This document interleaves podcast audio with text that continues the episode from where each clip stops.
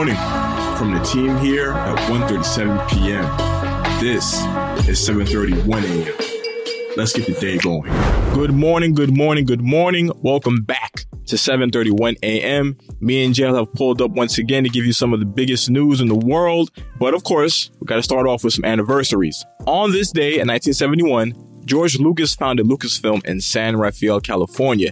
And as you guys know, Lucasfilm is responsible for the Star Wars franchise, Indiana Jones. He even started like his own like video game imprint back in the day. Did a lot of point and click adventure games. Shout out to Lucasfilm, man, just pushing the sci-fi film genre forward.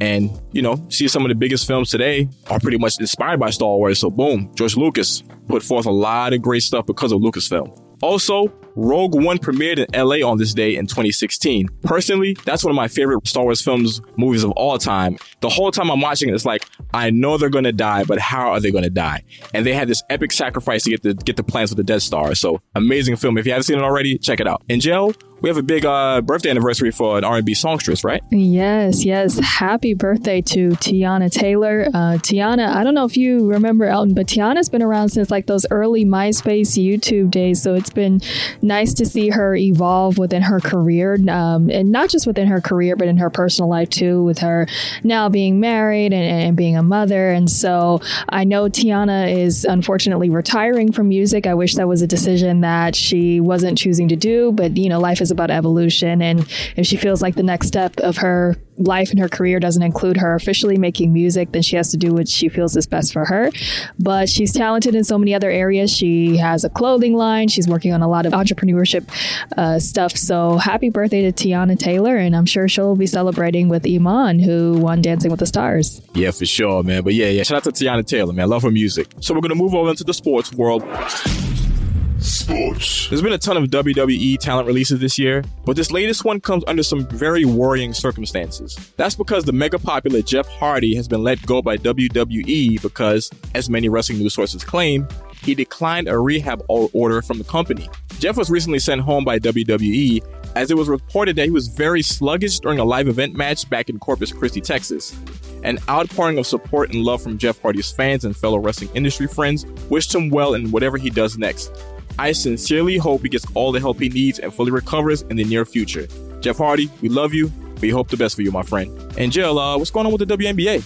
Yeah, a lot of exciting updates in the WNBA. They just announced the longest schedule of all time. As you guys all know, we just wrapped up the 25th season of the WNBA. It was a landmark one with the Chicago Sky taking home the trophy.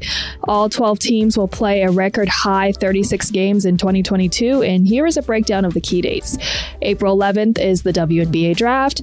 The All-Star game is July 10th, and the Commissioner's Cup, which is something that was introduced last season, will run from May 6th to July 7th. For those that don't know about the Commissioner Cup, just it's a little bit of a confusing concept that takes time to really understand, but just in short, it's basically a playoff within the season to see who gets a certain amount of money. So if you win a certain amount of games or whoever wins the most games within their respective conference gets a prize of pretty much an extra bonus in the season. So um, it's again, it's a difficult thing to kind of understand, but that's basically what the Commissioner Cup is. It allows teams to have a shot at making even more money. And as a result, the season is actually more competitive because people want that money. So there will be more key dates announced, but um, this, is, this is a landmark for the WNBA to have this amount of games. And with that, we'll jump into something else that's a landmark, which is Pat McAfee's show deal. So, less than maybe 1,800 days ago, NFL punter Pat McAfee retired suddenly from the NFL.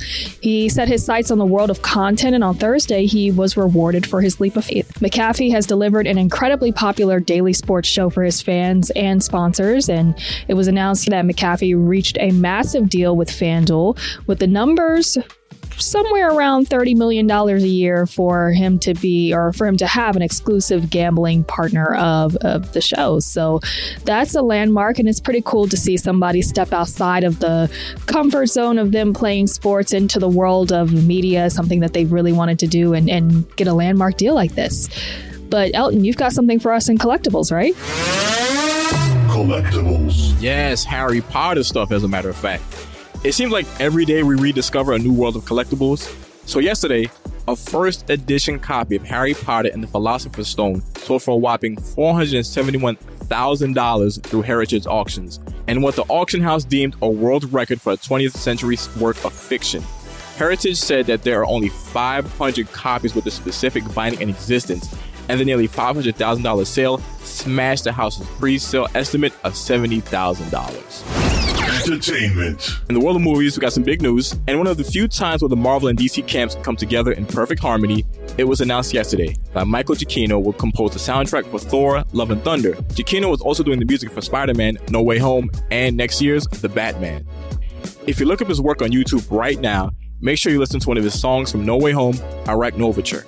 The famed music composer has worked on a ton of major franchises in the worlds of movies, TV, and video games, and has also been awarded with an Oscar, an Emmy, and three Grammys.